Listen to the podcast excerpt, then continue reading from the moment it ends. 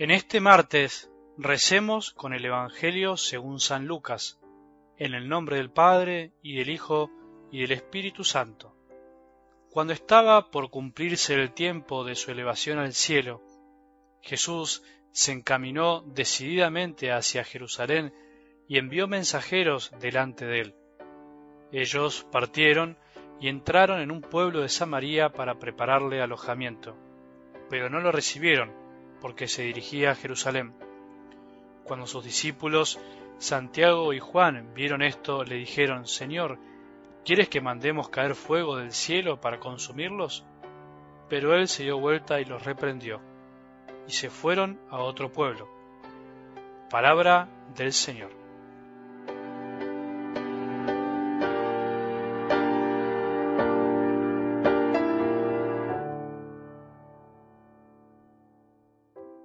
El rico de la parábola del domingo se dio cuenta de lo que había sido, de lo que no había hecho, cuando ya se había acabado el tiempo, cuando su vida en la tierra se había terminado.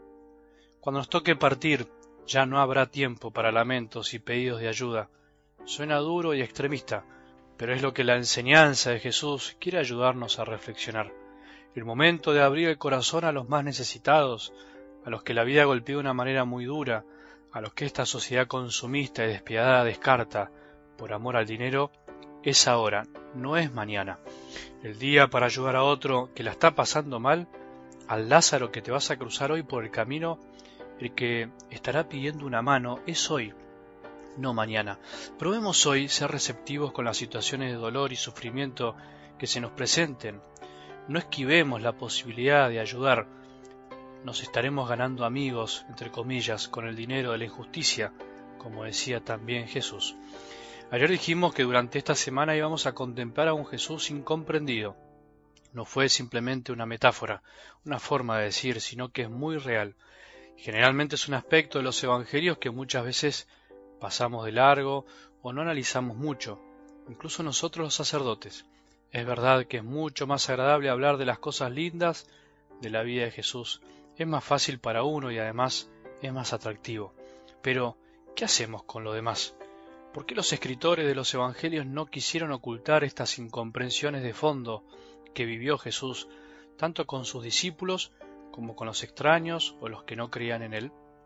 ¿No será que enamorarnos de un Jesús así nos ayuda a conocerlo realmente y a conocernos a nosotros? En realidad el fondo de la cuestión debería ser preguntarnos esto. ¿Conocemos al Jesús de los Evangelios o al Jesús que me contaron en la catequesis de niños?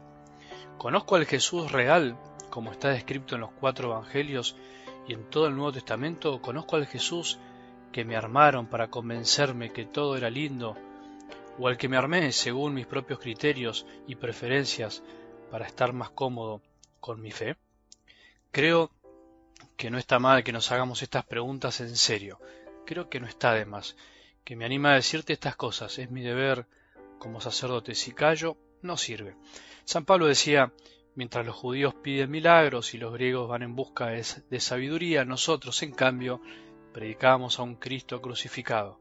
Escándalo para los judíos y locura para los paganos, pero fuerza y sabiduría de Dios para los que han sido llamados.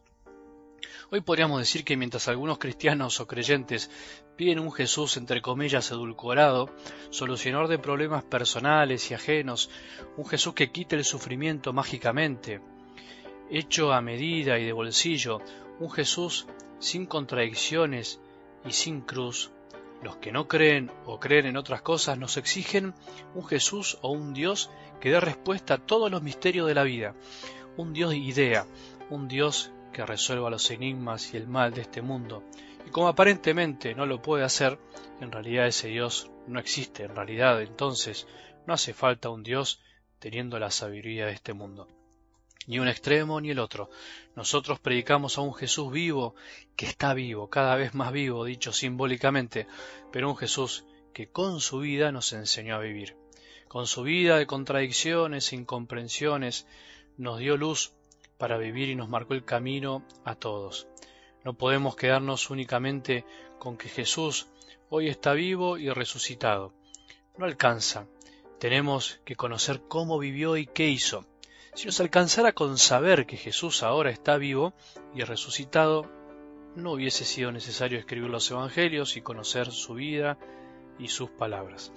En algo del Evangelio de hoy es rechazado por los samaritanos e incomprendido por Juan y Santiago, sus propios discípulos, tanto que él mismo los tuvo que reprender, los tuvo que retar, porque no entendían nada. Se dio vuelta y los reprendió, dice la palabra. Él estaba decidido a ir a Jerusalén a entregar su vida y sus discípulos le hablan de mandar fuego sobre otros. Él estaba siendo rechazado por muchos, pero respondía con amor y sus amigos querían guerra, querían muerte, querían destrucción, querían solucionar los problemas con más problemas. Así de ciegos andamos muchas veces por la vida, así de incoherentes somos a veces los cristianos. Sería lindo que Jesús nos mire y nos rete, no nos vendría mal para que aprendamos de una vez por todas. Los que seguimos a Jesús no tenemos que hacer otra cosa que buscar la paz. Ni siquiera para defenderlo deberíamos usar la violencia, como algunos todavía pretenden. Él nunca hizo eso, ni lo quiere. Acordémonos que cuando Pedro le cortó la oreja al guardia por defender a su amigo, Jesús le pidió que guarde la espada. Él es tan bueno que ni siquiera sus discípulos lo entendían. Es demasiado bueno, decimos a veces de algunas personas como diciendo es demasiado tonto. Parece que no es bueno ser bueno en este mundo. Si sos bueno, no te comprenden, incluso se te burlan. Pero, ¿qué preferís? ¿Qué preferimos? ¿Pasar por tontos y ser buenos o ser tontos y no ser buenos? Jesús es bueno, solo Dios es bueno, como él mismo lo dijo, pero reta a sus discípulos para que entiendan que la violencia no es el camino, no puede ser el camino. Si queremos ser como Jesús, debemos andar como Él andaba. Que tengamos un buen día y que la bendición de Dios, que es Padre misericordioso, Hijo y Espíritu Santo, descienda sobre nuestros corazones y permanezca para siempre.